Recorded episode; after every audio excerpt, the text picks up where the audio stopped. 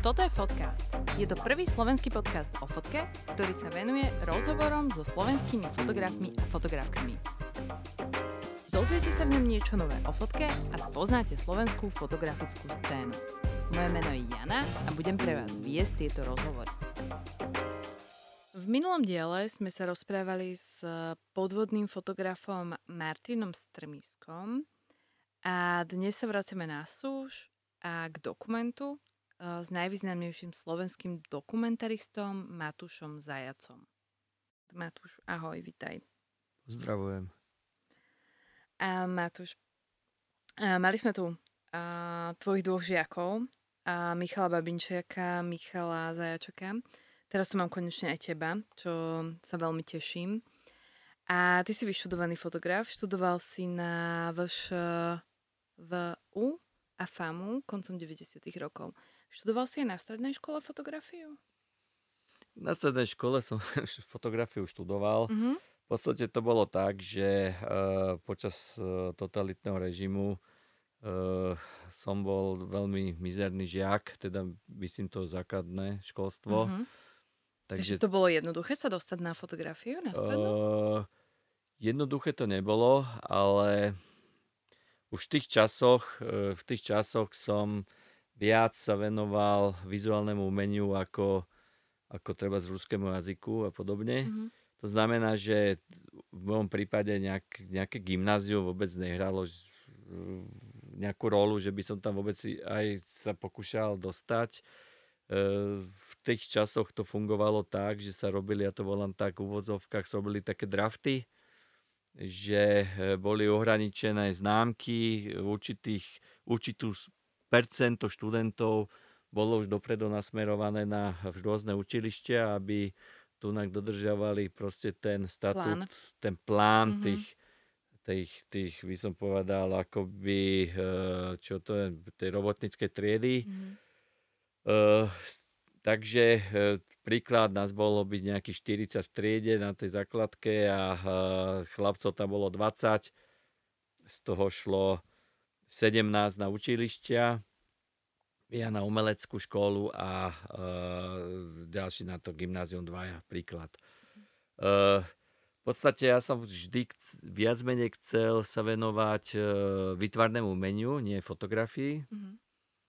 Uh, fotografiu som si vybral uh, v podstate uh, z toho dôvodu, že uh, šupka bola veľmi komplikovaná v tých časoch tak e, bola tu, boli tu ešte dve možnosti. E, jedna možnosť bola, že vyslovene štúdium fotografia s maturitou a druhá možnosť bola, bola poligrafia, ale to bolo skôr nasmerované na, e, na grafiku a na tlačiareň a tak.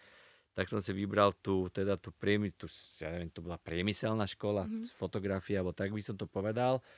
Čo bolo celku fajn, pretože uh, uh, sme museli mať aj povinnú prax, a ja som sa dostal do filmovej tvorby na Kolibe, mm, a kde som vlastne tú prax vykonával.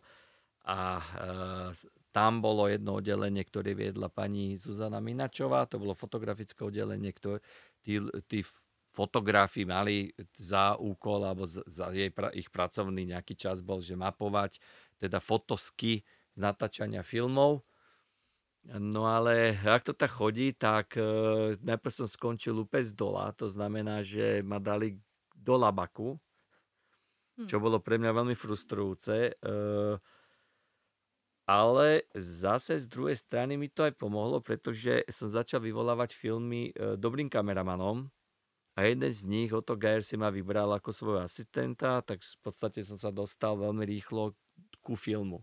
Mm-hmm. A keď som, keď som zmaturoval, tak uh, som si kladol otázku, že čo ďalej, že či uh, sa budem venovať fotografii alebo filmu. A uh, rozhodla, rozhodla uh, spolupráca s nebohým Tiborom Husarom. Hmm. Takže vlastne, a ako si sa dostal k spolupráci s Tiborom? Uh, to boli práve tie, by som povedal, také tie dosť dôležité roky uh, pre, myslím si, že pre Slovensko, teda uh, boj proti totalitnému režimu. v tom 89. roku a Tibor, ktorý bol veľký taký bojovník za spravodlivosť a tak sa začal angažovať v, štruktúrach verejnosti proti násiliu. Uh, to znamená, že párkrát sme sa stretli pri, uh, pri uh, fotení tých všelijakých tých udalostí. A nie len ani tam, ale moji obidva rodičia v podstate boli tí, ktorí združovali výtvarníkov, literátov a proste ľudí z charty a podobne chodili k nám. A medzi, medzi nimi bol aj Tibor, ktorý fotil. A takto som sa s, nimi vlastne, s ním vlastne zoznámil a on mi navrhol, že či by som nechcel pri ňom, pri ňom robiť ako jeho asistenta, že budem vlastne s ním chodiť do terénu, budem mu vyvolávať filmy a fotografie. A to bola obrovská skúsenosť a e, od toho 89. sme potom ostali priateli až do jeho konca života. Mm-hmm. Takže asistoval si Tiborovi a to bol aj dôvod, prečo si začal inklinovať k dokumentu, alebo to bolo ešte skôr? E, dokumentárnej fotke som mal blízko v podstate skôr už aj na tej e, strednej škole. Takže eh, v tej som začal si tak vyberať také tie témy. Chodil som po Slovensku a eh, to boli také tie klasické témy, že ja neviem, Salaše, eh, nejakí, nejakí ľudia na lazoch. Vyberal som si, vyberal som si docela zaujímavé postavy, ktorý, ktorým som sa ako vracal. Ale naozaj až pri Tiborovi som pochopil, o čom je tá dokumentárna fotografia, čo obnáša. To znamená, že my sme naozaj uh, dlhé, eh, dlhé mesiace chodili mapovať nejaké jednu, je, pár z tých rómskych osad, ktorý, ktor, ktoré on už mal naozaj obehané. A v podstate to bolo o tom, že uh, som sa cez neho naučil naozaj fungovať tak, ako by ten dokumentárny fotograf mal fungovať. To znamená, že najprv sa nejak dostať do témy. To znamená, príklad ja teraz poviem v rámci tých, tých Romov, že naštívili sme krčmu, tam sme e, niektorých z tých Romakov pozvali teda na, e, na Borovičku, začala diskusia a potom po nejakej hodine e, padla otázka, že kde nájdeme Vajdu. Mm-hmm. Oni už boli ako skamarádení, to znamená jasne, pôjdeme. Tak už sme šli stádo do osady, zvyčajne Tibor potom toho Vajdu a naštívil a on sa potom oddelil a pri mne to stádo ostalo, takže ja som bol v podstate v úvodzovkách aj akoby taká volávka to znamená, že on má voľné pole si nájsť svoje, svoje bytosti na tie fotky. A ja som z počiatku tam bol skôr taký ten e, chlapec, ktorého lámali na svadby a v podstate mladý chalán, ktorý tam došiel a už mi tam ponúkali nevesty a musí s nami si vypiť a najesť a tak ďalej a v podstate moc som nefotil. Ale neskôr som si uvedomil, keď som teda vyvolával ne, e, tie fotky Tibora, že o mnoho dôležitejšie ako pís s, Roma, s Romami bude odsledovať si, ak Tibor fotí. Mm-hmm. Tak e, potom som bol taký jeho neviditeľný tieň a naozaj som sa stal súčasťou jeho pár slávnych fotografií, ktoré, mm-hmm. ktoré má odpublikované a ktoré vystavoval všade po svete. Mm-hmm. Takže tam som naozaj zažil ten celý proces, ak tie fotky vznikali a pochopil som, že v, v, pre dokumentárnu fotografiu veľmi dôležitá aj práca s objektom, teda určitá štilizácia. Uh-huh. A keby si to mal popísať, že ako Tibor fotil? No fotil veľmi impulzívne. On to mal, on, on bol geniálny v jednej veci, že on si, on veľmi rýchlo si vedel odhadnúť, uh, ako funguje terén, ako bude fungovať terén v rámci danej fotografie. A potom ten svoj objekt, ktorý si vytipoval, tak to do toho terénu nejak štilizoval. On bol vynikajúci portrétny fotograf v prvom rade. To znamená, že máte skúsenosti mm, e, vy, vy, vycibrené v rámci portrétu. Takže ja neviem, príklad, e, jeho slavná fotografia, keď je dvojica, e, dvojica takého starca slepého s jeho manželkou a starec, nie, jeho manželka drží, drží kríž, ale drží ho tak, že ho má v lone.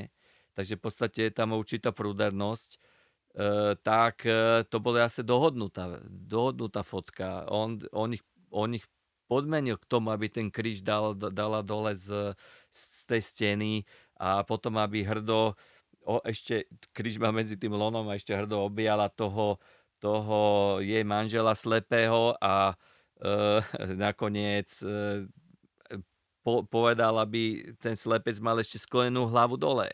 Mm-hmm, to, sú emoč... hej? to sú emočné veci, áno. Pri portrete, pri portrete tieto aranžma sú v podstate povolené, inak ten portrét nespravíš. Jednoducho, tej som sa naučil, že v tej dokumentárnej fot, fotke má byť intuícia, teda intuitívne fotky, ale majú byť doplnené skvelými portrétami a, a zatišiami. Jednoducho vtedy funguje ten dokument komplexne. E, takže ako ja hovorím aj svojim študentom, pokiaľ neviete portretovať, zabudnite na fotku. Uh-huh. Tak môžu fotiť krajinky. Keď nevedia portretovať. Uh, myslím takú, že fotku s ľuďmi. živú Srandujem, fotku. Hej, hej. Krajinky, krajinky sú zase o niečom inom. Krajinky sú o veľké, obeto, o veľké obete, pretože dobrý krajinský fotograf Neviem. Musí investovať svoj drahý čas na to, aby vôbec objavil to svetlo a tú mm. štruktúru. Hej. A ty tie rómske osady fotíš dodnes? Dokonca už teraz tam nosíš svojich vlastných žiakov, ktorých učíš. A ako sa zmenili tie osady v priebehu tých rokov?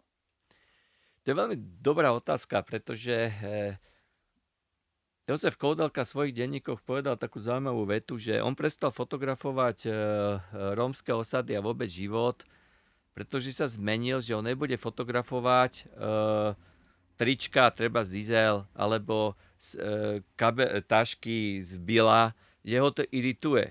A on keď fotografoval tých 60 70 70 rokoch Rómov, tak vtedy boli elegantní, vtedy boli v oblekoch, boli v bielých košeliach. A celkovo ľudia boli vtedy elegantní. Áno, boli, boli viac ikonickí, boli, mm. boli vystretí, mali, mali charakteristiku postavy. E, teraz, keď prídete do rómskej osady, tak je to jedno veľké trhovisko. To má Koudelka pravdu. Je to trhovisko, za prvé. Za druhé sú tam neusporiadané vzťahy to vtedy tá rodina, vtedy žili pre rodinu, dneska pre rodinu nežijú. To znamená, že vy prídete tam, e, okolo seba máte 450 detí a e, nekonečne hodiny stravíte tým, aby ste tie deti, deti od seba odputali. E, v, v tom čase, keď tam chodil Koudelka alebo aj Tibor, to bolo iné. Vy keď ste tam prišli, tak ste bol, vy ste boli pre nich autorita, umelec. Fotograf bol umelec. Bol ten, ktorý hoci kradne dušu, ale keď ju ukradne správnym spôsobom, tak sa stal pre nich naozaj silnou autoritou a oni vás všade volali. To znamená, že vy vám dávali, vy ste si s nimi aj písali dopisy a keď niekto zomrel, tak vás pozvali na pohreb, príklad. Alebo na kar, alebo na svadbu. Dneska to funguje úplne inač. Dneska to funguje naozaj tak, že je tam, už je to skoro ako v slamoch niekde v Karakase. Hmm. Že je to tam divoké. A za ďalšie, čo sa stalo, že e, veľa, veľa takých amatérských fotografov si myslí, že príde do rómskej osady, urobí tam dobré fotky. Oni tam prídu a vzniká z toho také uvozovka safari, že oni si tých Rómakov kupujú. To znamená, najprv si ich kupovali za, za nejaké oblečenie, za nejakú strávu, ale tá za peniaze. A tá si vezmi, že príde tam profesionálny fotograf, ktorý to fotí dlhodobo a oni sa k tebe chovajú, nie autorita, ako autorite, ako tomu Kodelkovi, ale sa k tebe chovajú proste tak, ako k tým turistom. To znamená, že je to veľmi náročné dneska to tam nafotiť, ako naozaj, že urobiť takú, by som povedal, veľmi silnú, usporiadanú fotku. Mm-hmm. A v tom čase, kedy ty si začínal uh, inklinovať k dokumentu, um, bol to populárny žáner? Medzi fotografmi? A teraz, by som, a teraz by som sa chcel už vrátiť aj k tým štúdiom na tej vysokej, pretože mm-hmm. FAMu som si vybral hlavne kvôli tomu, že tam bol dokument populárny mm-hmm. a e, to bola filmová, e, filmová fakulta, to znamená, že tam naozaj učili tí najlepší českí dokumentárni fotografi v tých, tých časoch. Mm-hmm. To znamená, že tam som si už logicky vyberal štúdium podľa kľúča, kto ma bude učiť. Mm. Tibor mi povedal jednu dôležitú vetu, že tam sa dostane len v úvodzovkách zase super talent. Mm. A to bola tá výzva. Povedal mi, že profesor Šmorg je tak drsný, že jednoducho on cez jeho sito v tých príjimačiek neprejde niekto, kto nemá, e, kto nemá k tomu naozaj vážny vzťah Mhm. k tej fotke. Nemyslím len dokumentu, ale celkovo k fotografii. A oni si tam už, tam bol kľúč, že oni si tam už vyberali naozaj, treba vybrali 10 študentov a z toho si už vybrali. Traja budú tí dokumentaristi, traja budú robiť akt, dva budú robiť reklamu. Oni si už vyberali podľa žánrov Mhm. tých študentov. Takže Mhm. z troch najlepších z tých 300 dokumentaristov, ktorí sa tam hlásili, troch najlepších pre módnu fotografiu príklad. Takže už, už tie príjmačky boli o selekcii v rámci žánru. Oni si Mhm. už vyberali ľudí do žánrov. Mhm. A ako bol vnímaný ten dokument vtedy a dnes? Keby ste mal porovnať. No, uh, myslíš teraz v rámci e, celoplošného, že Mhm. celosvetového Mhm. diania? Nie, poďme... Alebo v rámci Slovensku, Československo? Československo. Mhm. Mhm. Tak samozrejme v Čechách, e, jak som povedal, tam mali, e, tam, tam mali minimálne 15 e, významných fotografov, by som povedal celosloven, e, celosvetového významu. Mhm. E, takže na tú famu chodilo aj veľa cudzincov, ktorí chceli sa naučiť tento žáner fotiť naozaj dobre. Za ďalšie, Česká škola bola významná v tým, že mali aj v, v emigrácii veľmi významné mená Luskačovú, Kratochvíľa, Koudelku. V podstate naozaj osobnosti v dokumentárnej fotografie, ktoré, ktoré, e, ktoré e, robili tú najlepšiu prácu pre západný trh. To znamená, že tá česká škola e, dokumentárna má, mala obrovský, obrovskú silu. Potom, dnes je to troška opačne. Dneska sa aj na Praskú famu tlačí ten konceptuálny štýl, ktorý momentálne, to je neokonceptualizmus, ktorý je momentálne veľmi moderný a populárny. A e, tých, tých, tých klasikov dokumentárnej fotografie tam už nenájdeš, už prestali učiť. Mhm. To znamená, že tie ikony, tie fotky tam nie sú a e, preto tá, tá vedomosť o dokumente je chaba. Mhm. Aj v rámci teoretického významu. Mhm. Na Slovensku to bolo tak, že áno, učil ma najlepší Tibor a potom som bol kamarát s Karolom Kalajom. T- takže v podstate som bol na Slovensku medzi dvoma najlepšími fotografmi s tým, že v podstate e, neskôr som sa zoznámil s Andreom Reiserom, ktorý e, emigroval do Nemecka a robil pre Stern. A pre mňa to je jeden z najvýznamnejších e, slovenských dokumentárnych fotografov, hlavne v tých 70., 60., 70., 80. rokoch. Mhm. Dobre. A čo všetko fotíš? Um, čo sa týka toho dokumentu? No, takto, e, aj v tej dokumentárnej fotografie sa e, človek vyvíja t- v rámci nejakých tých vizuálnych, vizuálnych aspektov a toho vizuálneho jazyka. Napríklad, keď som začal sa venovať teda tej dokumentárnej fotke, tak som bol inšpirovaný naozaj tými ikonami, o ktorých sa stále Mhm. rozpráva. Cartier-Bresson, e, ja neviem, e, Sebastian Salgado a e, ďalší, ja neviem, Brooke Davidson. Taká tá klasická, taká tá klasická estetika Magnum Photos. Mhm. E, samozrejme, nešlo len o tú estetiku ako takú, ale mňa fascinovali ich, ich dlhodobé projekty. Treba z Brooke Davidson nafotil uh, Gengy uh, v 70 rokoch. Mhm. Potom nafotil príbeh Liliputána uh, v rámci cirkusu. Uh, takže naozaj systematicky si vyberali dlhodobé projekty. Jozef Koudelka fotil tú, uh, tú Gypsy, teda tých Romov, a potom fotil Exil uh, dlhé roky. Takže e, mňa fascinovala tá dlhodobosť tých projektoch Mhm. a ten vizuálny jazyk bol veľmi čistý, estetický a výtvarne, výtvarne spracovaný. Mhm. E, momentálne e, ma viac baví alebo viac inklinujem ku štýlu, Mhm. Teda tú estetiku naburávam e, do expresívnych nejakých výrazových odvod a, a hlasím sa do, ku severskej škole fotografie dokumentárnej, Mhm. ktorá samozrejme máte svoju tradíciu. A to by si ako popísal tú severskú školu? No, tá tradícia vlastne vznikla, vznikla v Paríži. E, e, Brašaj, e, veľmi t- teda e, známy maďarský fotograf, nafotil prvú esej e, Nočného Paríža, Mhm. kde, kde mapoval život prostitútiek. Mhm.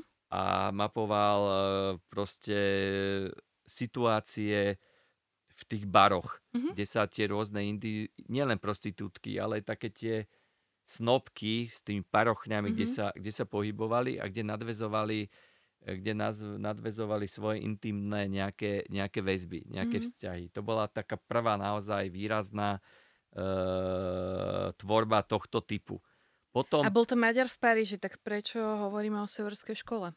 pretože tu si potom prevzali. Mhm. Ja to vysvetlím. Mhm. Uh, neskôr, uh, neskôr uh, v Amerike, neskôr ešte Lisset Model bola, bola uh, Rakúšanka, ktorá uh, emigrovala, ktorá musela emigrovať do Spojených štátoch a ona začala vyhľadávať podivných ľudí a začala tých podivných ľudí fotiť. A to sme Mhm. stále ešte len na úvode toho celého štýlu. Mhm. Potom prišla na rád uh, Arbius, Mhm. ktorá už naozaj prekročila ramec podivinov, Mhm. ale už prekročila do mentálnej fotky. Mhm. A tá severná, severská škola sa už radí Garbius. Hoci bola Mhm. američanka, Mhm. ale prevzala si tento štýl Hej. a začala, začala pracovať nielen e, zvláštnymi ľuďmi v rámci anatómie archetypu, ale hlavne s zvláštnymi ľuďmi v rámci e, psyche, v rámci Mhm. vnútorných nejakých pohnutoch. Mhm. Takže e, to sú už také, by som povedal, mentálne fotky. Mhm. A momentálne teraz, e, no teraz, e, by, už dlho, od 70 rokov, e, tento žáner presadil vo Švedsku e, Anders Petersen, Mhm. ktorý je hlavným, hlavným lídrom, hoci bol učený od Stromholma, Mhm. Stromholm ho učil, ale Stromholm, ale Petersen ho prekonal. Mhm. Takže ide o to, že tie fotky sú viac také expresívne a idú ako keby dovnútra tých... Áno. E, Fotograf má ťažisko hlavne s tým, že si hľadá, ja by som to veľmi ako zľahčil, aby to diváci pochopili, hľadá, hľadá zaujímavé typy, Mhm. sub, subkultúrne typy. Mhm. Áno, a teraz už sa dostávame k tým tvojim témam. Takže sú to subkultúry, ktoré fotíš? Aké sú to subkultúry? Neviem, ako by som to nazvala. Tú skupinu E, tých. Subkultúra znamená, že to sú ľudia e, mimo, mimo, ra- Áno, to vieme, mimo ale tie, majoritu. ktoré fotíš ty, hej. Mhm. To znamená, že e, my sme na Slovensku strašne konzervatívni. Najprv tu bol tvrdý komunizmus, teraz je tu tvrdý, taký by som povedal, až radikálny, neviem, sakrálny svet, sa tu konzervativizmus, neviem, ak by som to pomenoval, proste je tu veľmi silná taká tá náboženská poloha, ktorá, e, ktorá vlastne akoby neakceptuje neakceptuje proste život mimo majoritných postav. To Mhm. znamená, títo ľudia tu na Slovensku žijú, by som povedal, v takom skrytom svete. Mhm. O, oni, oni v bežnom živote sú neviditeľní. Robia v určitých e, dobrých sférach, nejaký management alebo neviem čo, ale ten ich život začne až v noci. Mhm. Ktorí vidia už len ľudia, ktorí sú tam v tej komunite Mhm. začlenení. A pre fotografa je veľmi ťažké sa tam dostať. A keď sa Mhm. tam dostane, tak musí naozaj mať silnú dôveru. Mhm. Koľko tom- to trvá sa dostať do takej komunity tak poriadne? Pš, 10 rokov. OK. Ja som uh, tú prvú knihu Out, kde už mám nejaké náznaky v rámci týchto subkultúrnych komunít, uh, fotil uh, 6 rokov cirka Mhm. a uh, In od 2014, uh, tam sú fotky 2015, 20, to vyšlo 21, Mhm. takže to bolo tiež dosť veľa rokov a aby som sa dostal naozaj ku, ku tým fotkám, ktoré som im spravil, tak to musím spájať. To, Mhm. to, tam sú už také prepletené väzby, to znamená, že uh, vy, ty si musíš získať uh, bytosť, ktorú fotíš, že ťa sama volá. Mhm. No že dobre, ty ale si pozývaný. poďme po- pomenovať tie subkultúry. Čo, čo to je za skupinka ľudí, čo fotíš? Tak za, závisí ako ktorú, fetiš. No poďme, neviem, lebo tých subkultúr je viacej. No, Eh, tí. Niekto, niekto, no, rozumieš, uh, treba ten, ten sa delí na rôzne, rôzne tie skupiny, Mhm. ktoré už tiež patria do toho vedľajšieho sveta. Ve- Dosť ľudí sa ma spýtalo, že prečo som tam zaradil balet. Lebo pre nich balet, balet pre nich je taká, že divadelná scéna, že to je Mhm. balet. Ako, a ja vrajím, nie, to tak vôbec nefunguje. Balet je jedna z najviac najtvrdších komunít vôbec, ktorú som Mhm. zažil. Kde tie vzťahy sú vlastne tvrdé, priame a idú cez mŕtvolu. Mhm. A tam bolo veľmi ťažké sa pohybovať a získať si dôveru. Mhm. Tam, to musel fungo- tam som fungoval tak, že naozaj som si e, vytipoval ľudí, ktorých budem fotiť a potom som si od nich vypýtal súhlas Mhm. A musel som zastať časom neviditeľným pri nich, aby som ich nafotil vlastne v tej intimnej zóne. Mhm. To je jedna vec. Takže to už tú intimnú zónu, ktorú som tam fotil, tu už tiež nazývam subkultúrnou, Mhm. lebo je neviditeľná. Mhm. Balet na, balet na pódium niečo iné, ako balet, ktorý som zaznamenával ja. Mhm. Eh, ja viem, že ty smeruješ eh, k tým eh, subkultúram, ktoré sa dotýkajú fetišu a dotýkajú sa tým, týchto, týchto aspektov. Eh, To bola naozaj veľmi dlhá cesta. Veľmi dlhá a- cesta. Ako si sa vôbec k tomu dostal, alebo mm, čím ťa tá subkultúra tak fascinovala, že si sa rozhodol, že ich budeš dokumentovať? Pre, pre, tú, pre tú polohu otvorenej psychozy mňa fascinujú tí ľudia, ktorí sú psychicky načatí.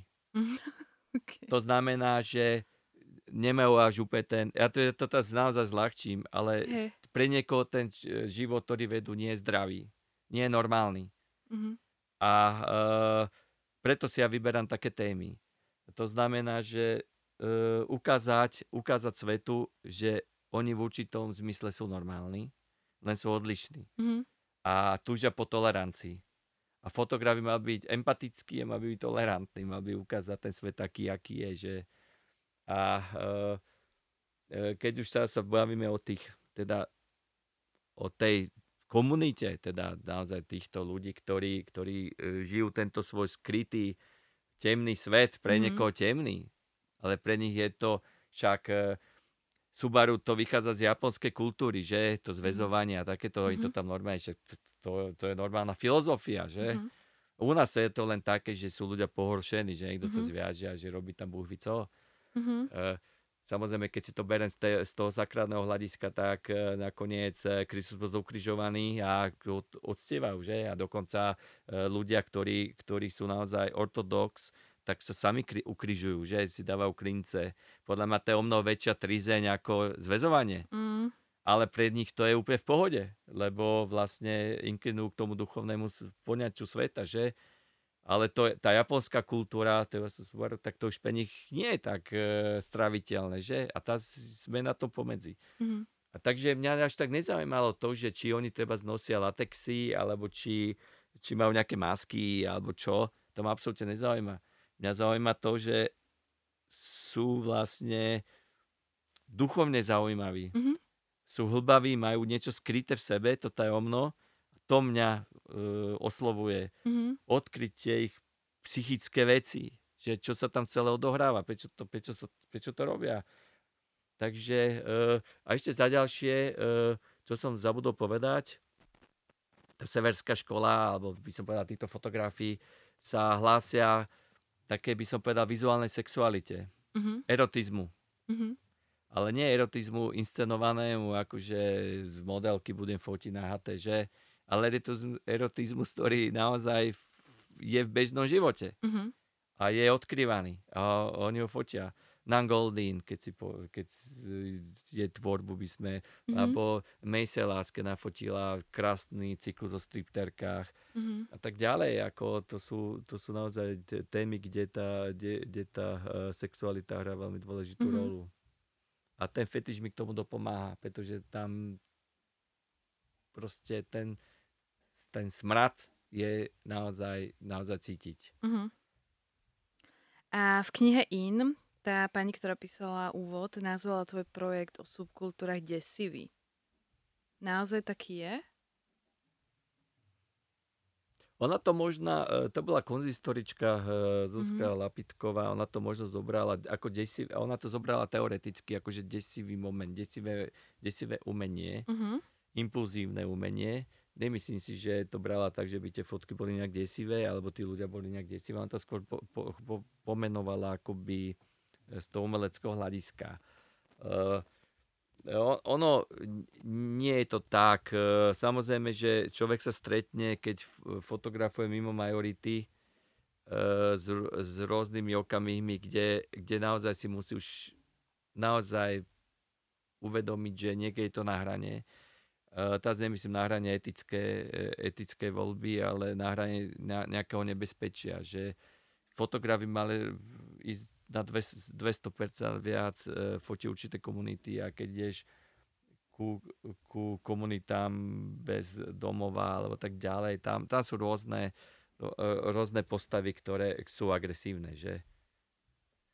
A to sa môže stať, to sa, tá nevola sa môže stať reťazovou. To znamená, že keď teda si fotíš nejak, mne sa treba stalo príklad, vybral som si jednu dominu, Eh, ktorý by som nafotil.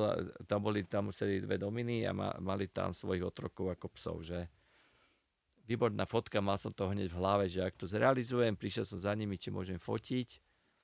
A e, celkom zaujímavé bolo to, že obidve súhlasili samozrejme, ale jeden z nich povedal, že nie. Uh-huh. A pritom mal... A psíčkovia, tí submisívni nesúhlasili? Áno, jeden. Hmm. Ale ja si myslím, ja som na to prišiel asi, že prečo to tak bolo, pretože on chce vyprovokovať Dominu k ataku. Aha. Jemu fotka bola ukradnutá, ale on chcel, lebo on dostal bitku. okay. Pretože uh, tá druhá sa samozrejme fotila s tým svojím. Aha. To znamená, že uh, tá, tá, ktorá chcela byť fotená a nemohla, pretože on to stopol, mm. tak on si vypýtal trest. Okay. To je taká ich schéma. Uh-huh. A ja som na tým premyšľal, že prečo to urobil ale došiel som na to, mm-hmm. že, že, že preto tam bol. Mm-hmm. A ako by si ty popísal svoju tvorbu? Mm, neviem. Moja, tvo- moja tvorba je hlavne o hľadaní svetla, to je jedna vec, uh, takže mm-hmm. sa naozaj snažím uh, uh, svoje fotky vnímať vytvarne a hľadať tam určitú, určitú poéziu e, v rámci takých tých expresívno abstrahujúcich prvkov e, s ťažiskom naozaj na, e, na tú mentálnu rovinu, ale hlavne na tú moju mentálnu rovinu. To znamená, že v tých fotkách som ja. Nie je tam niekto, nie je tam ten, ten, ten fotografovaný tam je ako objekt, ale my musíme byť vzájomne prepojený tou pupučnou šnúrou a tej fotke musí byť hlavne cítiť autor. Lebo autor dáva názor na to fotografovaného. To je strašne dôležité. A to sú obrovské výzvy. Takže príklad, ja keď si nájdem dobrý tip na fotenie a necítim tam seba v tých fotkách, tak tú fotku aj nezverejním alebo ju nepoužijem. Uh-huh. A čo ti pomáha dostať sa uh, tak blízko k tým ľuďom? Mm, ja by som to tak povedal, že taký výskum samého seba, kam som schopný zájsť. Mm-hmm. To, zajma, e, to znamená, že do akej miery e, tú dokumentovanú fotografiu dokážem, dokážem fotiť, aby ma naplňala. Mňa, mne už nestačilo chodiť niekam na dedinu a fotiť tam, e, fotiť tam e, v podstate nejakú zabíjačku.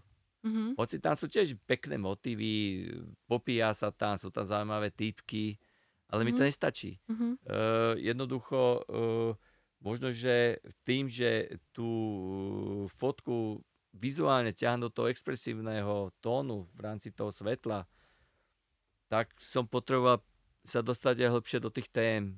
Uh, a za ďalšie, ja som mestský človek. Mm-hmm. Ja som uh, Bratislavčan a celá moja rodina proste, ja, môj otec to tak povedal, že my sme vlastne, my sme vlastne ľudia nikoho, nikam nepatriaci, pretože Bratislavčan je vlastne nič. Aha. Tí, ktorí sem prídu z vidieka, alebo z východu, alebo kade, tak tí majú, tí sa vracajú, že? Ale my sa mhm. nevracame nikam. A, ja to tak nevnímam. A tým, ja že som mestský človek, ale No, ale vidíš, tým, že som mestský človek, tam ma zaujíma mestská kultúra a preto mm-hmm. vyberám si tieto subkultúry alebo tieto, tieto postavy, ktoré, ktoré žijú vlastne v mestskom prostredí. Mm-hmm. ten vidiec, to vidiecké prostredie som eh, fotil, keď bolo, ja neviem, 17, 18, mm-hmm. 19, 20. Ešte, ke, ešte keď som bol v Rumunsku príklad, tak som, tam v Rumunsku sa to inak aj nedalo, lebo tam to boli samoty, kde som fotil. A to boli, to boli zase len, to boli 90. roky. Ale teraz si vyberám naozaj témy, ktoré sú, ktoré sa dotýkajú mestského človeka. Mm-hmm.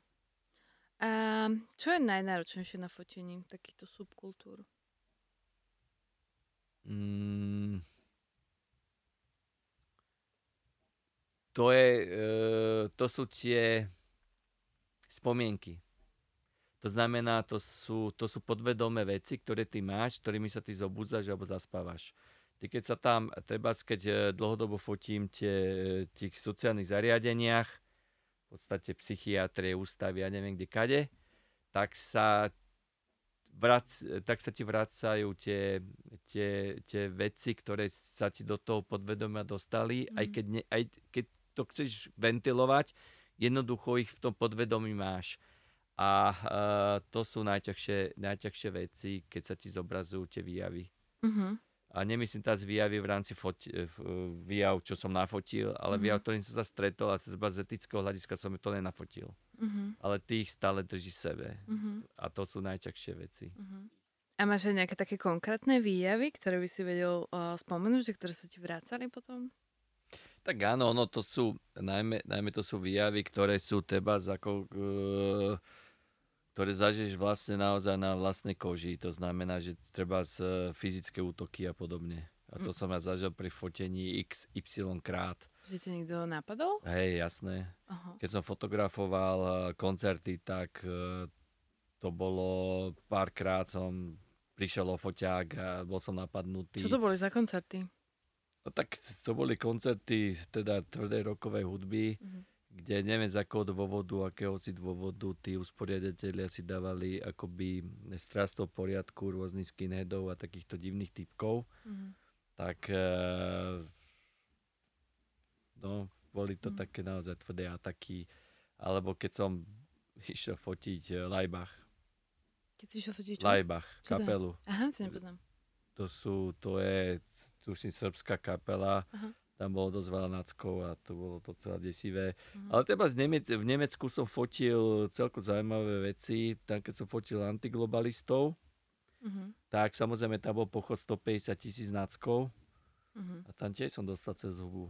Takže hej, e, alebo keď sme fotili v Polsku, tak išli, boli sme pri také fabrike, podobne to vyzeralo ako tu. A boli tam také bezdomovci, No a tam sme tam ma s tehlami proste ako ukameňovali. Preboha. Môj kamarát dostal otraz mozgu a podobne sme im museli sanitku volať. Tak. Takže sú, sú to také, že niekedy fyzické veci, e, potom sú to aj tie psychické samozrejme, že ja neviem, e, príklad stre- si na psychiatrii a, a tam, som, tam som stál nad, nad podrezaným človekom príklad. Mm-hmm tak všade krv sa tam metal a Čo si robil, dával som prvú pomoc? No musel som jas, jednoznačne sestru, jasné. To mm-hmm. nie prvú pomoc, to, musel som to, musel to odborne. Alebo som zažil také veci, keď dostali záchvaty a dostali kazajky. Mm-hmm. Alebo príklad, keď som e, bol v Starobinci a príklad tam sa teba napoja ľudia, ktorých fotíš, oni ťa berú ako svojho nejakého vnúka alebo čo. Mm-hmm. A potom som šiel s nimi, treba do Pezinku, už som vedel, že sa nevrátia späť. Mm. A takéto veci, ktoré sa ti objavujú, objavujú sa ti v mysli. A potom sú to také výjavy, ktoré treba sa, e, teraz ma oslovili, že nefotografia sa to volá, alebo nezverejnená fotka, niečo také, bude taká publikácia, zvere, e, vyda, bude vydaná taká kniha, kde mal fotograf E, pomenovať fotografiu, ktorú má v sebe v pamäti, ale ktorú z nejakého dôvodu nezrealizoval. Mm-hmm. Príklad. A uh, tam opisujem jednu takú fotku takej úžasnej ženy s, me, s tvrdým mentálnym postihom, ktorá bola úplne vykostená, mala deku pre, na, cez seba, mokré vlasy. Uh, my sme sa seba napojili, od nej som súhlas mal, ale zo strachu, podľa mňa zo strachu sestra zozadu vykrikla, že nefotí, že nemá práva príklad na fotenie. A vtedy som tak uvažoval, že prečo to spravila a podľa mňa to spravila kvôli strachu, že zverejním fotku a uvediem, kde to bolo fotené a ľudia si povedali, že, sa zle, že tam je zlé opatrovníctvo alebo niečo také a tým pádom prídu o klienta. E, sociálna fotografia je veľmi zložitá, pretože ty stále bojuješ s predsudkami nejakých ľudí, ktorí, ktorí ťa dostanú do témy, ale boja sa ukázať pravdu. Neviem, hm. či mi rozumieš. To znamená, že oni ťa tam pustia, foť, mm-hmm. ale ten sociálny dokument nie je len o tom, že fotíš nejakú realitu, ale vyberá si určité, určité veci, ktoré sú tam, ktoré sú tam naozaj nosné. Mm-hmm. A to, tie odkrývajú tú pravdu. Mm. A e, tí ľudia okolo sa boja ukázať tú pravdu, pretože sa ich bytostne dotýka. Že vo, e, divák zvonka si urobí nejakú negatívnu predstavu mm. o tvojej komunite. A to je ten, to je ten najväčší nepriateľ dokumentárnej fotografie. Nie, nie ty, ale tie predsudky, ten strach, Takže preto aj komunita, príklad fetiš, alebo ak sa tu môžeme baviť o tej komunite, má strach, že sa verejnosť dozvie niečo o tých ľuďoch. Mm-hmm. O, ono sú to ex, exhibionisti, chápeme sa, ale podvedomí majú stále ten strach, mm-hmm. že ty ukážeš tú pravdu a potom niekto ukáže prstom, že to je ten, to je ten, to je mm-hmm. ten. Chápeme mm-hmm. sa? Mhm. A pritom majú tie masky, ja neviem čo. Mm-hmm. Takže toto sú takéto e, sociálny dokument alebo dokumenca. E, je to hlavne boj s, s predsudkami a s, s poukázaním na to, že čo môžeš ukázať a čo už nemôžeš ukázať v rámci byrokratizmu. Mm-hmm. A dobrý fotograf je tam od toho, aby prelomil byrokratizmus, aby urobil dokumentárny projekt taký, aký chce on, aby bol. Teda, aby bolo jasné, to fotil Husár, to fotil Zajac, to mm-hmm. fotil Reiser, to fotil mm-hmm. Kratochvíľ. Ale ten dokument by mal byť o tom, že ako to vidí ten fotograf, alebo ak- aké to je? Že má byť subjektívny, alebo má byť objektívny? A tá, každá fotografia je subjektívna, lebo mm-hmm. každá fotografia ide od fotografa. Neexistuje fotograf, ktorý by nedával do tej fot- fotky seba. To znamená, sú fotografi, ktorí sa vyslovene špecializujú na tú sociálnu tému, kde mm. sa snažia ukázať tú realitu, tú pravdu, ale sú potom fotografi, ktorí sú zase prehňane subjektívni, mm-hmm. ktorí miesto toho, aby nafotili v nejakom zariadení tie bytosti, tak fotia závesy. Mm-hmm. A, a obkecajú to, že o čom to celé je. A potom sú fotografi, ktorí hľadajú tú dušu, čo, medzi ktorých treba spatrím ja. Mm-hmm. A preto treba sa zlákla tá, tá sestra, lebo ona nepochopila, že aký ja som fotograf. Ona to nemohla ako tušiť. Mm-hmm. Ona treba nevedia, čo chcem fotiť, že ja chcem naportretovať tú bytosť. Ona si možno myslela, že chcem uh, negovať, mm-hmm. že ten priestor, že ona je tam, uh, nejaké, nejaké pavučiny, ja neviem, proste. Jasno. Mm. Keď prídeš do nejakého zariadenia, dajme tomu do takéhoto sociálnych služieb, kde sú tí starí ľudia, alebo do psychiatrickej liečebne, uh, ako často sa stretávaš s tým, že tí ľudia sa nechcú fotiť? Že čo, čo prevláda? Uh, že to, že sa chcú, alebo to, že sa nechcú? Uh, to je na fotografovi. Keď má fotograf auru alebo tú empatiu, o ktorej som už hovoril, tak mm-hmm. sa mhm. chce fotiť 99% ľudí. A chce sa? Mm-hmm. Ale to musíš viesť cez dialog. Mm-hmm. To znamená, že ty musíš naozaj, keď chceš naozaj niekoho nafotiť, že nerobíš na nejakú momentku, nejaký dej, mm. ale ten rozhodný okamih, že ten človek ani pomaly nevie, že ho fotíš. Ale keď ideš naozaj cez tú osobnú zložku, mm. tak najprv s tým človekom musíš ty rozprávať. Mm. A teraz je to veľmi náročné, pretože niektorí ľudia s tými postihmi mm. uh, sú nároční na, na, na to, aby pochopili, čo chceš. To znamená, že on, u nich sú zvraty veľmi rýchle. Mm-hmm. To znamená, že najprv si s nimi spriaznená duša pre nich, ale o 20 minút môžeš byť pre nich úplne ten, ten diabol. Mhm. v tom priestore a sú ochotní ťa napadnúť fyzicky. O Mhm. tom hovorím. Že ty musíš troška poznať psychológiu Mhm. uh, a venovať sa jej, aby si mohla fotiť v takomto priestore. Ja hovorím, že dokumentárny fotograf nemá byť len dobrý fotograf, ako fotograf vizuálne, ale musí byť antropolog, psychológ, sociológ, filozof. Mhm. No a nie každý fotograf uh, chce byť dokumentarista. A sú podľa teba určité typy ľudí, ktorí k tomu dokumentu inklinujú? Sú. Mhm. Uh, v podstate, uh, keď som prednášal na katedre žurnalistiky, uh, mal som uh, fotografiu ako výberový predmet, to znamená, že som to mal otvorené len pre 15 študentov Mhm. uh, z celej ukáčky. Mhm. A ja som, keď mi tam prišli, tak ja som vedel, že to sú ideálne typy pre žurnalistickú a pre dokumentárnu fotografiu. Mhm. A vôbec mi nemuseli ukázať fotky. Mhm. Proste charakter. Charakter postavy je ich mentálne zmyšľanie, Mhm. mi dalo jasne najavo, že budú dobre v tom. Mhm. Niekedy plus minus sa sekneš. Mhm. Ale inak e, po väčšine sa mi to naplnilo. Čiže, a sme urobili aj dobré diplomové práce Mhm. o dokumentárnej fotke. Mhm. Takže aj Tibor vedel na mne, o mne, že ja budem tie jeho stopy ďalej, v tých jeho stopách ďalej pokračovať. On to proste vedel. Mhm.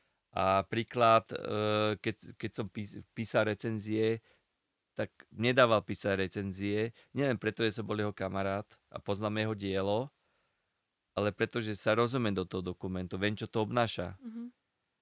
Nie sú to len texty, ktoré idú po povrchu, ale človek je do tej hĺbky, lebo vie naozaj, že ak to funguje. Mhm. A ty už si tak načrtol, teda, že si učil, alebo teda ešte stále učíš? Učíš na strednej škole? Uh, od 2000, tuším od 2018 uh, som začal učiť na umeleckej škole uh, fotografiu, kde to je trocha takto. Je to náročné, pretože uh, učím študentov, ktorí, ktorí žijú v svojich pubertálnych stavoch. Mhm. To je veľmi ťažké, pretože sú náladoví a leniví a neviem aký. Proste je to, je to zložité s nimi pracovať. A keď, poviem, že musíte makať na 200%, tak oni mi povedia, to ste vy, pán Zajac. Vy dá 200%, a mňa nestačí 50. Mhm. Ja hovorím, nestačí, vy musíte 300. Mhm. Uh, za ďalšie uh, sú tam veľké boje, pretože tí študenti... Dnes, dneska je svet taký... Dneska, za mojich čias, treba z Mariška, to bolo niečo také, ako, chápeme, skryté, také. Mhm. Dneska to je bežné. Potom sú tam, potom sú úplne bežne dostupné lieky. Ďalší príklad. Alkohol. Ďalší príklad. A tak ďalej. Nehovoriac o tom, že niektorí... Takže máš pocit, že dnešné deti viacej pijú a hulia ako... Myslím si. A, za, a sú, sú viacej pod liekmi. Aha. Určite sú viacej pod liekmi. To Mhm. znamená, že rozmýšľal nad tým, namiesto toho, aby nafotili dobrý dokument, tak rozmýšľal na svoju identitu príklad. Mhm. Že čo bude s nimi, že ak, ako sa... Potom prepadli závislostiam, ako sú hry. Mhm. Oni dokážu hrať, pol dňa dokážu hrať nejaké strategické hry, miesto toho, aby pol dňa fotili. Mhm. E, Sú na furt na telefóne. Ja keď som študoval fotku, my sme telefóny nemali. Mhm. Ja keď som vypadol s husárom do rómskych osád a dva týždne som nebol doma, tak nikto sa nedovolal nikam. Mhm. Proste bola vec, to bola vec dôvery. Dneska sú len na mobiloch ľudia, strávia čas proste zbytočnosťami. Kebyže aspoň tá študujú fotografiu, tak by som Mm. si povedal, OK, je to super. Ale na to sú zase galéria knihkupectva, kde by sa mala študovať tá fotka. Mhm. Takže je to veľmi ťažké, a zadia, ale e, a potom je tá ďalšia vec, že keď ty niekoho nasmeruješ na jej strednej škole, ako je talentovaný, tak e, tí študenti nemajú výdrž, aby pokračovali s tým dokumentom. Takže, ak by som to uzavrel, 90% mojich študentov, ktorí boli talentovaní, dnes dokument nefotografujú. Mhm. Ale tak dobre, možno sa k tomu ešte čo som vrátia. To je tam hore, ten zázrak. Hej, ale ty ešte teda okrem svojich študentov, stredoškolákov, o ktorých teda nemáš úplne dobrú mienku. Ale máme. aj mám aj dobrú, len hovorím, že je tam špatná socializácia, špatná výchova, neviem, mm. no proste, vravím, že to je ťažké. Mienku hey. mám celku takú, že mienku mám takú, ako mám, mám uh, 17, 17 ročnú dceru, o ktorej tiež nemám až takú dobrú mienku. Ale ty máš ešte aj svojich workshopových študentov, čo sú v podstate dospelí ľudia, ktorí sú väčšinou teda amatérskí fotografii a študujú u teba, dokumenty učíš, hej? Mhm. Čo oni teda? No, a to je práve ten rozdiel. No. To je ten rozdiel, ktorý vysvetlím. Človek, keď sa e, e, takto, máš, dneska máš 14 rokov, si na základnej škole. E, to sa volá, že vývojová psychológia. Mhm. Niektorí mm. ešte čmárajú, že to sú čmáranice. A ich rodičia si myslia, že akí sú talentovaní, pretože stále čmárajú. Mm. Ale prídu na umeleckú školu strednú a ich prestane to čmaranie baviť, keď mm. majú nie 14, ale keď majú 17. Mm-hmm. A potom na tej škole trpia. Uh, to je jedna vec. A teraz to pre, pre, prehodím mm-hmm. na týchto dospelých ľudí, ktorí vedia, kto ich učí, ako ich bude učiť a čo ich naučí. Mm-hmm. A to je veľký rozdiel medzi stredoškolákom, ktorý aj netuší, kto ich učí, ani ho to nezaujíma, lebo nie je ochotný si to preštudovať, ak ide na tú školu, že? A uh, takže títo dospelí, dospelí študenti alebo žiaci sú o mnoho pracovitejší, o mnoho viac chcú z teba dostať, pretože sú zvedaví a vážia si, vážia si čas toho pedagoga. Mm-hmm. To znamená, oni sú vďační za každých 10 minút, mm. kedy môžeme konzultovať fotky. Ale študent strednej školy už pozera na hodinky, mm. Že aj mohli ísť domov. Príklad, e, pustil som jeden krásny dokument o Stanley Greenovi, e, to je jeden z najvýznamnejších fotografov vojnových, e, ktorý žiaľ zomrel a zazvonilo, oni to nedopozerali. Uh-huh. A vtedy mi tiekli slzy. Uh-huh.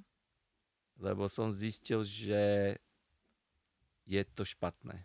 Uh-huh. Ja som nikdy neodišiel prednášky, pokiaľ neskončil film, alebo nebolo dopovedané to, čo malo byť dopovedané. Uh-huh. A teraz sa to jednoducho deje. Uh-huh. No dobre, a teda ty tvoj workshopový. Vrejme sa k nej. Ty si tých svojich žiakov vyberáš. Vraj teda. Na základe čoho si ich vyberáš?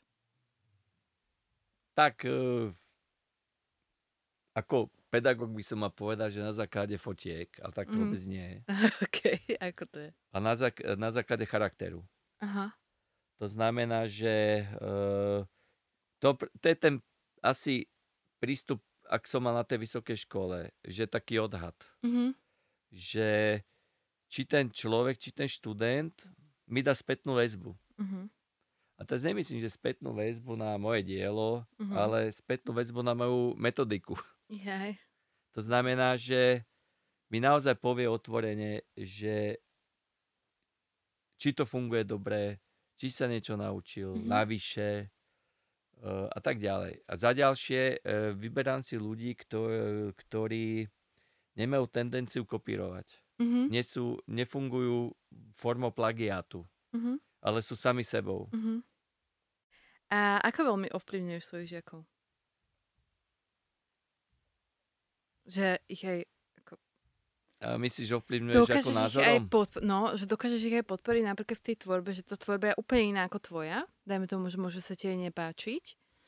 Ale dokážeš toho človeka podporiť tak, aby v tom pokračoval a robil to tým svojim štýlom, alebo ich ovplyvňuje, že viac sa tá ich tvorba začne podobať na tvoju? Uh, takto.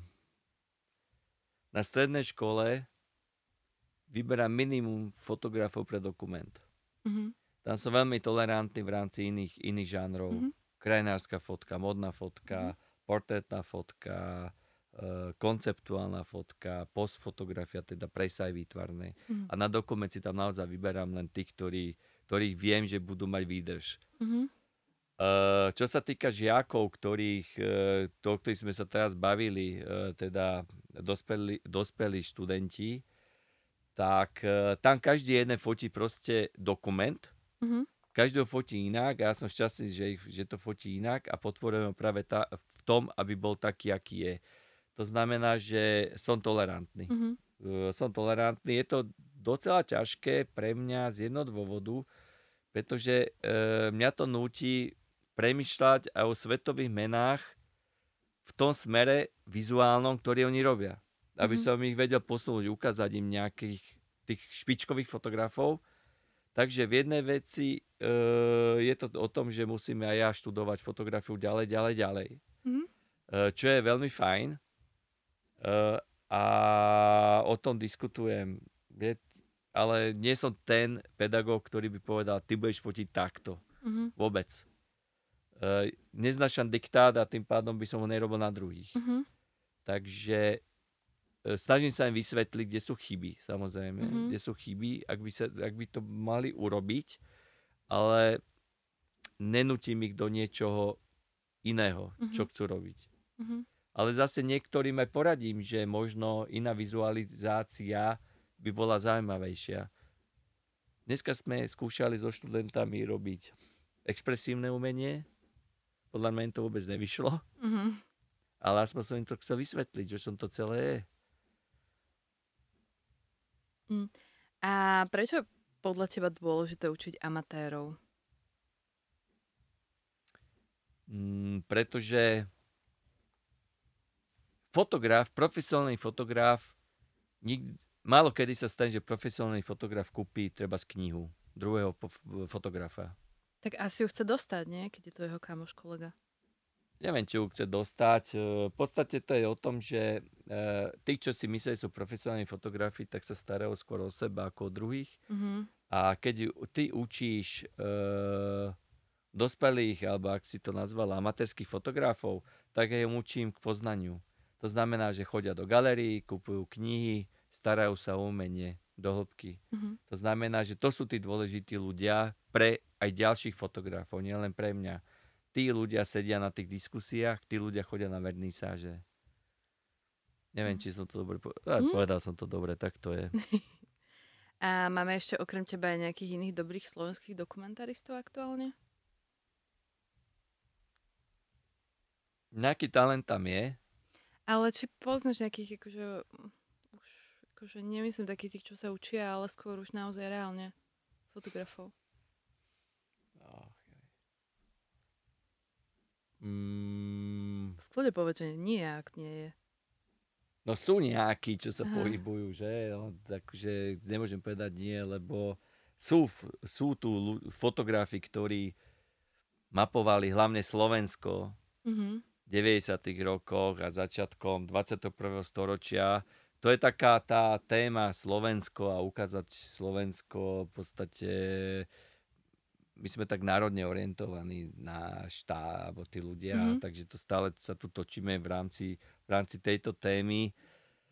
Uh, ja sa viac zaujímam o svetovú fotografiu Mhm. ako Slovensku a uh, jednoducho možno, že niektorí fotografi to berú tak, že som nejaký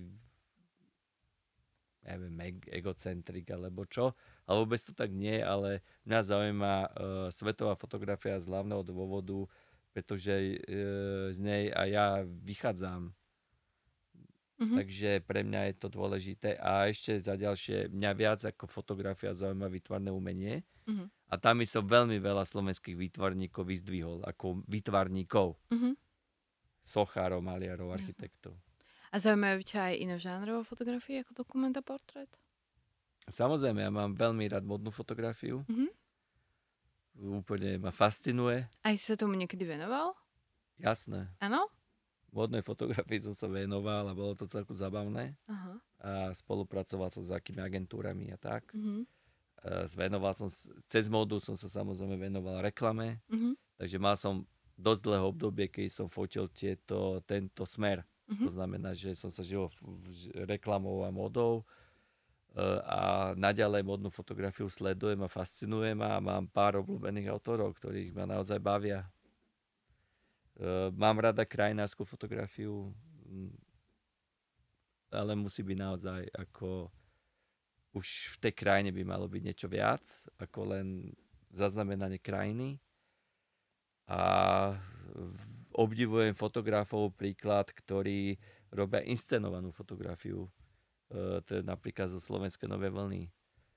Mám veľmi rád autorov, ktorí majú fotografiu len ako bočnú, ako vedľajšiu a sú to výtvarníci. To znamená, že fotku majú v, v rámci happeningu, performance, nejakých nejakých podkladov, ale sú to naozaj výtvarníci, ktorí, ktorí sa skôr e, venujú e, malbe. Takže tých ako práve ma viac pozerám na iné žánre ako na dokument. Uh-huh. Na Slovensku určite. Uh-huh. A čo komerčná fotografia, čomu sa venuješ? No komerč, to som práve hovoril, že som dlho, dlhé roky som sa venoval uh, politike, mm-hmm. venoval som sa reklamným kampaniám. Eh, tak poďme k tej politike. Aké to je fotiť politiku? Politiko je veľmi náročné, pretože to je to najšpinavšie z prostredie, ktorý som sa kedy stretol. Mm-hmm. Nie sú tak korektné vzťahy. Mne to tak príde, že sú to také falošné hry. Nikto o nich aj nevie, čo sú zač. A preto toto tak funguje, tá politická scéna, že je strašne špinavá.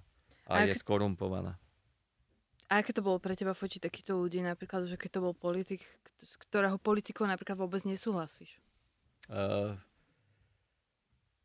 človek, keď robí reklamu a robí takéto veci, tak musí byť úplne odosobnený, musí byť uh, v podstate ako, tak by som to bol, korektný. A ja som vedel, že cez slovenskú politiku sa dostanem do svetovej politiky. A koho tak, si fotil zo svetovej politiky? Koho chceš, to ťa napadne. Neviem. Tak Putina má nafoteného tak, že som bol pri ňom asi, ak som pri vás. Mm. Ja neviem, Blaira, Merkel, no koho chceš, no v podstate. Hm, ale väčšina umelcov si dáva pozor, že s kým sa spája jeho meno. Ty to takto nemáš? Mm-mm. Nemáš. Uh, áno, Žiaľ, Tibor Husár uh, mal s tým veľ, veľký problém, pretože mm. on urobil kampán Mečiarovi. Áno. A celá umelecká uh, obec, alebo nie celá, ale po väčšine, ho za to odsudili a stále mu to dávali na nos, že ty si vlastne cez tú politiku sa dostal k nejakým veciam, ktorým by si sa inak nedostal. No, že, hm. Ja som sa v živote žiadnym veciam cez politiku nedostal. Mm. Uh, ani som potom netužil. Maximálne som sa dostal ku fotkám. A veľa ľudí sa ma pýta, že prečo som tie fotky nezverejnil. Že by to ľudí zaujímalo. Tak, ale pre mňa to není, nie, nie je prioritné. A uh, takže áno, bol som v špinavom prostredí, videl som to, ako to funguje. Mám svoj názor, a jedine, čo môžem urobiť, je pomôcť našej spoločnosti, že poviem pravdu, ak to tam je. Hm. Treba s mladým ľuďom. A tak oni vedia, si vieme, že politika je... Nie je to nejaké mm. úprimné prostredie, hej, že ale to je nemyslím taká hra. tak, ale charakteristika postavy. Hm. Určitých ľudí. Nebudeme tu menovať, ale je to, je to tak. Mm, dobre. Tak poďme sa teraz trochu povedovať uh, štýla tvojho fotenia, že ako to u teba funguje, nosíš fotiak stále pri sebe? Si taký ten fotograf, čo ho stále má, nie? Mal som tie obdobia, uh, keď som stále nosil foťak pri sebe, venoval som sa aj tej pouličnej fotografii, snažil som sa zachytávať uh, rôzne, rôzne symboly a rôzne také by som povedal dizajnové veci, geometrické. E, takže ten foťak, keď som mal pri sebe, tak e, mi to pomáhalo k tomu, že e, som zaznamenával moje kroky, taký denník svoj. Teraz je to skôr iné. Teraz idem, keď chodím bez foťáku, tak stále zobrazujem, stále premyšľam a vnímam nejaké veci, ktoré tu na teba som vo vašom štúdiu, tak som si tu všimol určité prvky, ktoré by som nafotil. Nejak by som, samozrejme by som ich nefotil ako pre svoju tvorbu, ale inšpirujem sa nimi, že? Takže e, v foťach sú teraz moje oči a má mysel. Treba si uvedomiť, že fotoaparát alebo fotka je, je, je myslenie. To znamená, že každá fotografia prezradí, na akej úrovni je fotograf. Mentálnej úrovni. Každá fotka. Naozaj? Fotka, fotka naozaj odkryje inteligenciu fotografa. Je to tak? A keď už teda na nejaké fotenie, um, pripravuješ sa na to dopredu? Áno. Uh-huh. A ako vyzerá tvoja príprava? Uh, Freud povedal takú zaujímavú vetu, teda zo psychoanalýza umelca, že ak by sa mal ume- že on keď robil taký výskum o umelcoch, tak povedal jednu vec. Prvá idea, to je to, čo chceš robiť. A to je úplne jedno, či chceš robiť cez fotku, cez muziku, cez, li- cez dielo literárne. Proste idea. Druhé je chtič. To znamená vášeň. Chtič musíš mať na tých 100-200%, aby si bola vôbec ochotná do toho ísť. Potom je realizácia. A potom, po niekoľkých odstupoch času, je editácia. To znamená, či som to spravil vôbec dobre. Ale tú editáciu musíš riešiť vtedy, keď si už odosobnená od toho celého projektu, od tých celých, od tých, od tých vášní, ktoré si tam prežila. Uh, takže je to vlastne tuším, že aj tebe som to hovoril, neviem, či to môžem povedať do rádia, ale je to vlastne ako prvé rande. To znamená, idea je, vidím tam peknú kočku alebo nejakú zaujímavú kočku pri bare, druhé chtíč, znamená, že idem osloviť, tretia realizácia, to je dialog, a štvrtá editácia, či ten dialog stal za to a či mám partnerský vzťah. Mm-hmm. Mm, poďme teraz k také tej technickej stránke tvojich fotiek. A aký používaš fotiak? Priehľad. Uh, chceš značku? No, môžeme hovoriť značky. Áno, No. Môže? Dobre, tak ja používam x stovku, to je priehľad klasický, kde Aha. je pevná, pevná 35 uh-huh. Mhm. a to je vsio. Teraz uh-huh. v rámci dokumentu. Uh-huh. Keď robím iné veci, tak najčastejšie používam formát 6x7, teda stredný formát. Uh-huh. Ten má úplne... A stále 35 hej? Čo myslíš? 35 ohnisko. E, to pri priehľade, keď uh-huh. pri dokumente je to 35 uh-huh. Pri tej biznis fotke, alebo ak by som mm-hmm. to povedal, tak to je stredný formát, kde má viacero objektívov mených. Mm-hmm. A máš napríklad nejakú preferenciu, že nejakú clonu, ktorú máš najobľúbenejšiu, alebo... Ja mám úplne najradšej, keď je otvorená diera. Aha, ok. tak, teda uh, 2 alebo 3 5 mm-hmm.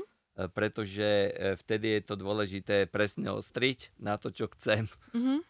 A, takže uh, a samozrejme to aj vyplýva s tým štýlom, akým fotím, že hľadám to svetlo. Takže ja, mne pre mňa to svetlo strašne dôležité, tak uh, dávam, to, dávam tomu preniknúť. A uh, fotím tých, by som povedal, veľmi ťažkých svetelných podmienkách, takže to je logické, že používam teda uh, nízke celnové číslo. Uh-huh. A fotíš v ateliéri? No, tak komerčné veci som ateliéri samozrejme fotil, ateliér mám, mám svetla, všetko, tá je zasypaný t- mojimi fotkami uh-huh. z tých výstav a tak. Uh, ale samozrejme ten ateliér tam musel byť a uh, boli to inak na vysokej škole, to boli povinné cvičenia v rámci ateliéru, tak s tým si prejde asi každý. Uh-huh. A čo postproces?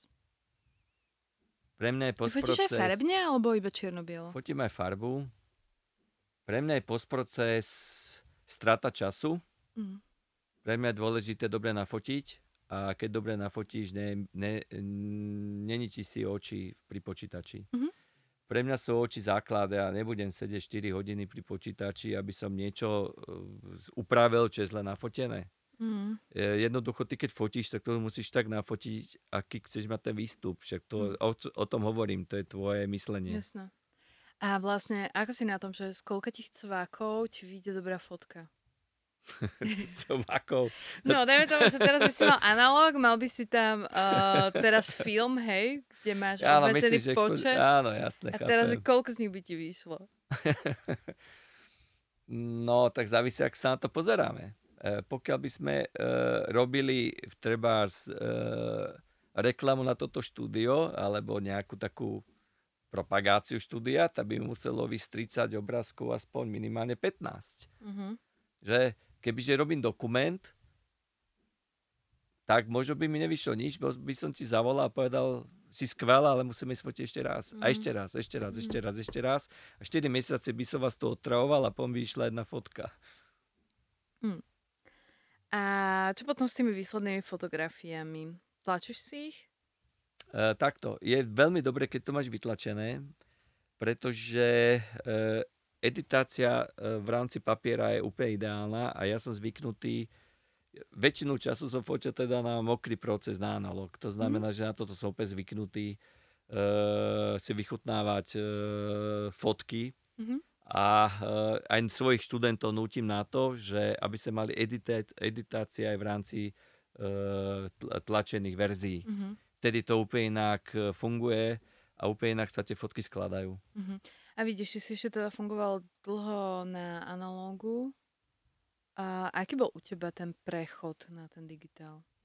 Veľmi ťažký. Uh-huh.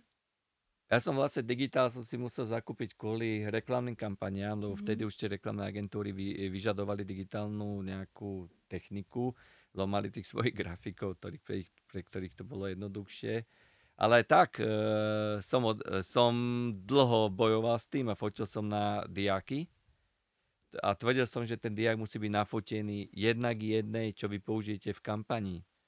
E, ten digitál, tam sa sekal, čo som bol zvyknutý, sa sekal niekedy aj o tri clony, čo bolo pre mňa úplne neúnosné. Tam bola ne, ne, veľmi nepresná expozimetria.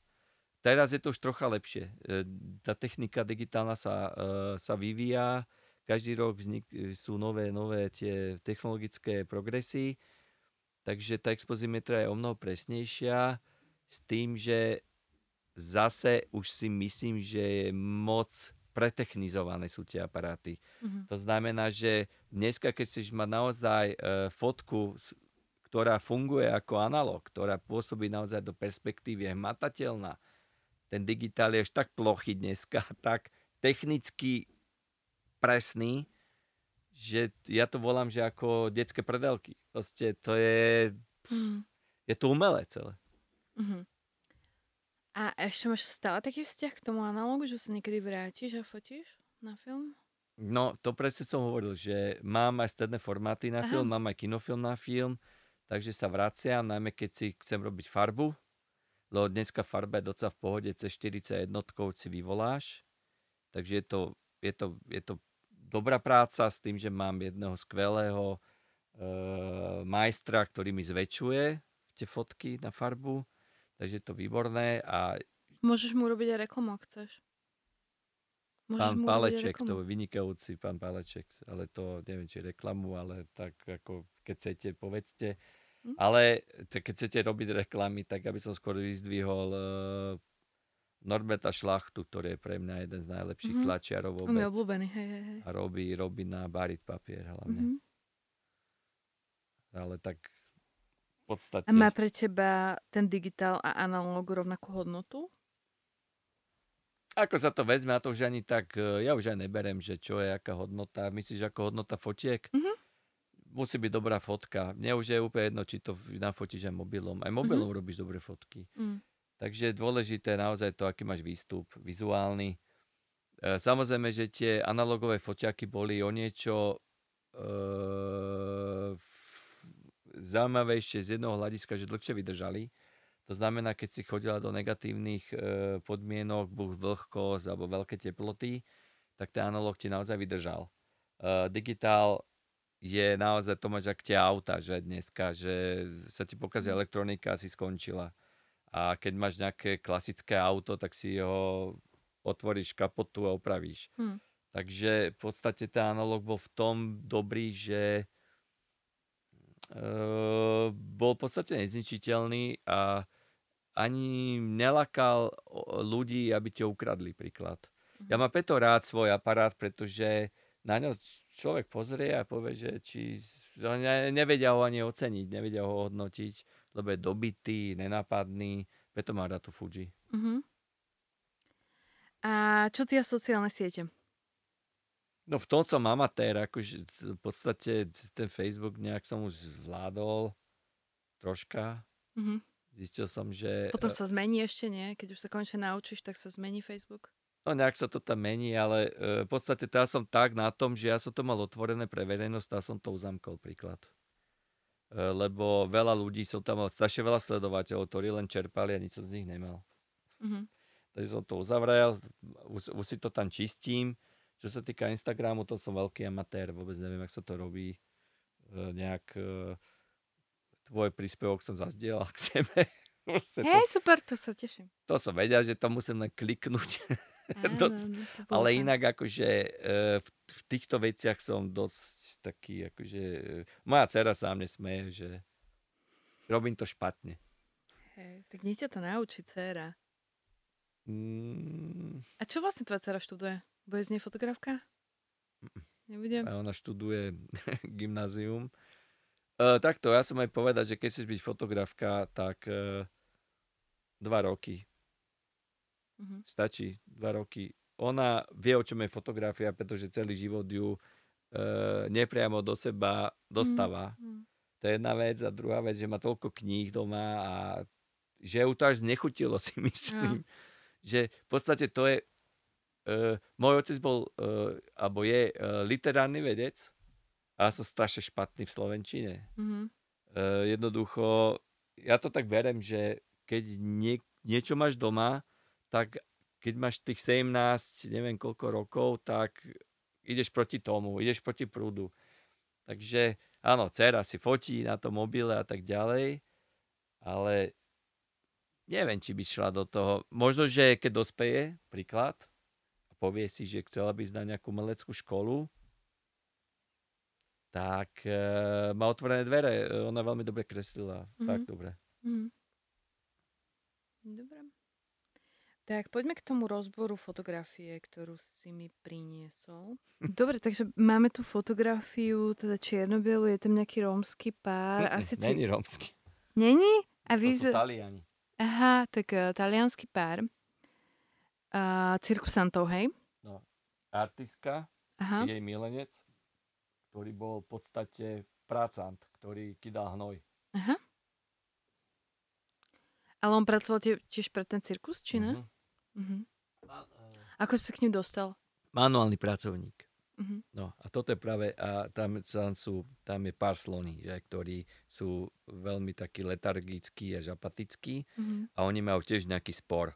Takže najprv si teda môžeme povedať, ak som sa k tomu dostal a potom si môžeme troška rozanalizovať tú fotku. Áno.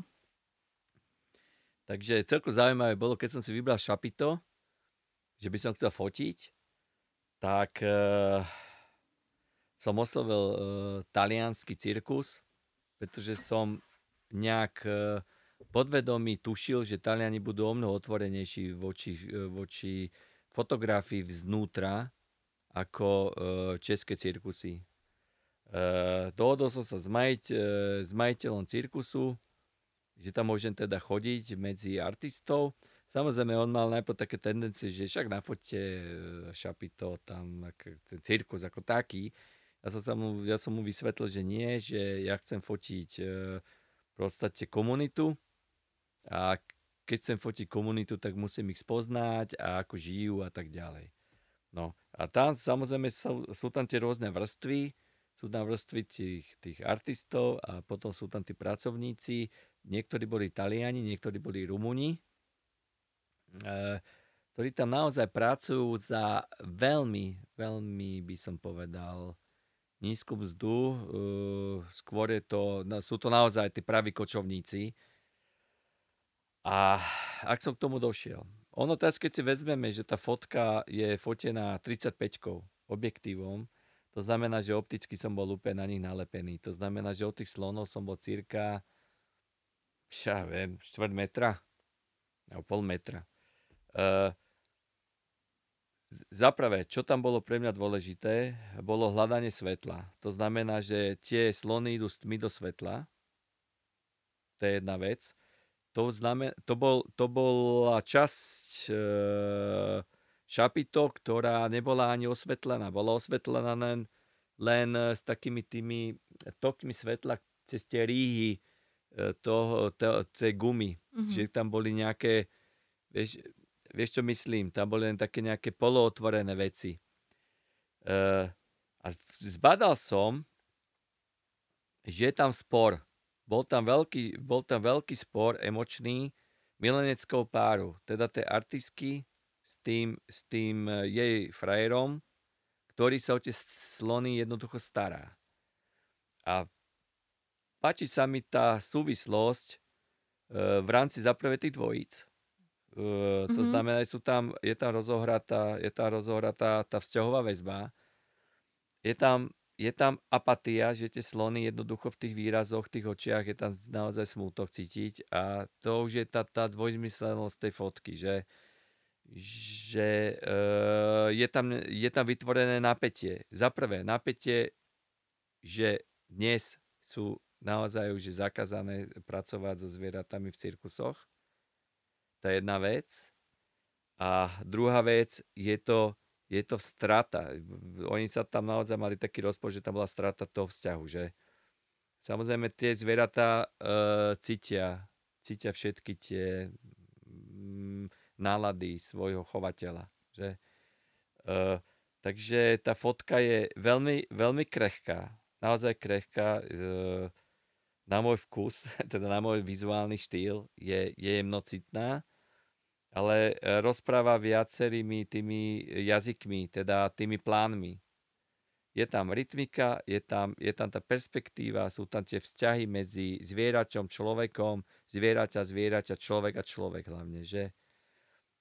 a najmä e, sú tam tie prechody krásne cítiť, e, tie prechody čierne a biele. V kine je aut, je, to, je tam tá biela odstaň, odstra, odstávená, to znamená, že tam sme bielu s mojim grafikom Martinom Česankom dali preč a vychádzali sme len zo šedej až čiernej, aby sme viac ešte vyzdvihli tú mentálnu rovinu, viac tú psyche. Takže e, nám, mne sa páči veľmi, veľmi šerosvit, e, mám rád e, barakové umenie, teda Caravaggia a toho sa nejak aj snažím držať v svojich vizualizáciách. Takže potom bolo to celkom zaujímavé, lebo ma potom upozornili, oni vôbec, im, im to bolo jedno, že som ich fotil, ale ma upozornili v rámci tých slonov, lebo že som bol strašne blízko a uh, ja som sa to, tých variant, tých fotiek bolo viacero. Nebola len táto jedna, ale som sa rôzne vytačal a už som skončil pod tými slonami. Tak uh, vtedy ma upozornili, že dávajte bacha, aby uh, som ich nevyplačil a ma, ma neudupali. Mm. Uh, oni ich tam mali, by som povedal, tak voľne. Mm-hmm. Oni ich nemali na reťazí. Mm-hmm. Oni tam sa tak pohybovali tie slony mm-hmm. docela. Takže táto harmónia rytmická harmonia, to som mal aj šťastie, že som mu tam zachytil, mhm. pretože mm-hmm. V určitom okamihu už tie slony sa pohli. Mm-hmm. To znamená, sa už prekrývali Hej. a tak ďalej. Takže toto je ten rozhodný okamih v tej, v tej situácii.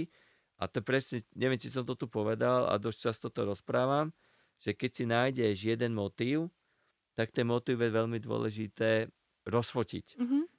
To znamená, keď sme sa bavili o tom analogovom filme, kde máš 36 políčok, tak minimálne 15 políčok treba nafotiť v rámci takéto situácie. Ja tak pracujem aj digitálom. Mm-hmm. Ja si nepozerám, e, čo mám nafotené. Ja si to nekontrolujem. Mm-hmm. Pretože ani na analogu sa to nedalo kontrolovať. Mm-hmm. Ja si tie fotky naozaj pozerám až po určitých dňoch e, alebo týždňoch doma, keď som už od toho odosobnený. Mm-hmm. Že ty, či ten môj, môj vklad do tej fotografie bol správny alebo nesprávny. Keď bol nesprávny, tak tú fotku aj nepoužijem. Mm-hmm. tak to k tej fotke. No, Mhm. Takže veľmi ma to bavilo, bola to vynikajúca komunita, super práca. A ako dlho si tam, koľko si tam strávil Niekoľko mesiacov, oni, o, oni sa chodili viackrát. Ja, oni chodili na Slovensko, hej? Áno, áno, Mhm. na Slovensko chodí viackrát. Takže, ale zase pozor, to je trocha iné ako v tých komunitách sub, subkultúrnych, pretože tu sa menili tí artisti a menili sa aj tí pracovníci. Mhm. Takže oni keď došli na druhý krát, sa si mysleli, že stretnem tých istých. Niektorých sa stretol tých istých, ale niektorí tam boli zmenení. Mhm. Takže ono, ono je to taká, taká veta, ktorá sa veľmi často používa, dokumentaristi, dokumentaristi ju tak rádi používajú, že čím viacej chodíš do toho miesta, tak tým si viac neviditeľný. Mhm. Ale pozor, ja chcem byť viditeľný. Mhm. To je úplne niečo iné. Mhm. Ja keď môj prístup je taký, že chcem byť viditeľný, až vtedy sa staneš neviditeľný. Okay. Neviem, či som to dobre vysvetlil. Mm. Veľa fotografov si myslí, že je neviditeľný, že si ich tí ľudia nevšimajú a vtedy fotia tie momentky. Áno. Ale ak chcem byť viditeľný, to znamená, že oni o mne vedia, ale nechajú ma fotiť. Vtedy sa stane neviditeľný v ich svete. A Mhm. to sa stalo vlastne medzi tým vzťahom medzi slonom a to dvojicou. Mhm. Pokiaľ by tam došiel fotograf, o ktorom ani netušia, že existuje, Mhm. by tam bol ako votrelec, Mhm. nikdy sa oni tak nechovajú. Tí, ten pár. Proste by ho, by na ňo reagovali. Mhm. Takže oni vedeli o mne, že som tam a boli zvyknutí na to, že fotím. Ja som ich fotil v iných situáciách, tak ma tam nechali fotiť a tu som si musel ustražiť len tie slony. Mhm. Aby, aby tie slony mali nejakú, nejaký ten postoj, taký, taký ikonický. To je taká ikonická fotka v podstate, Mhm. sošná. Mhm. Dobre. A je ešte niečo, na čo som sa ťa nespýtala a chcela by si to povedať? Uh, napríklad uh, veľa ľudí sa ma pýta, že čo je pre mňa dobrá fotka. Mhm. A e, odpoveď je jasná, na ktorú sa dokážeš pozerať niekoľko rokov. Mhm. A stále ti niečo povie, stále ťa inšpiruje a stále v nej nachádzaš vrstvy. Mhm. Vtedy je pre mňa dobrá fotka. A aká je posledná takáto fotka, na ktorú si sa pozeral roky? Ako moja alebo niekoho iného, lebo ja mám aj iných fotky. No, to je iných. Dám iných. No. Treba zmilujem tvorbu eh, milujem tvorbu Andersa Petersena, to je pre mňa eh, naozaj uh, ikonický fotograf. Mhm. A uh, tá som sa zmocnil, alebo dostal som sa k jeho publikácii z väznice švedskej. A tú knihu už mám rok pri svojej Mhm. hlave, Mhm. pri svojej posteli a vždy, keď prídem, tak si pozerám tie fotky. Mhm. Stále, stále, stále v nich nachádzam niečo viac, viac, viac, viac, viac. Mhm. To je príklad. Mhm. Že tam je viacero fotiek, ale, viacero, ale tých viacero fotiek ma stále inšpiruje, inšpiruje. A nie, že inšpiruje, že by som tak chcel fotiť, alebo čo. Mhm. Ale stále v nich nachádzam ten svet, o ktorom on rozprával. Mhm. Svet uzavretý. Mhm. A on ho odkryl. Mhm. A to sa nedá pozrieť na za 3 sekundy, tá fotka. Ju treba sa stále k nej vrácať. Mhm. A celko je to zaujímavé, že v rámci študentov, že treba z fotia, tak ja im vždy poviem, že tie fotky uh, si pozriem na monitore, ale potom im poviem, že doneste tú fotku o dva mesiace. Mhm. A potom vám poviem ten názor. Vtedy bude ten názor dôležitý pre vás. Mhm. Lebo na tú prvú šupu im poviem len technické veci, Jasné. ale na, tú, na ten druhý krát už hovorím veci obsahové. Mhm. Dobre. Tak asi všetko. Ja ti veľmi pekne ďakujem, že si prišiel a pozdravujem našich poslucháčov. Ja ďakujem za pozvanie, je to veľmi zaujímavá relácia a duším sme sa rozprávali dosť dlho teda. Nevadí, čím dlhšie, tým lepšie, lebo ľudia radi majú dlhé podcasty. Aha, tak.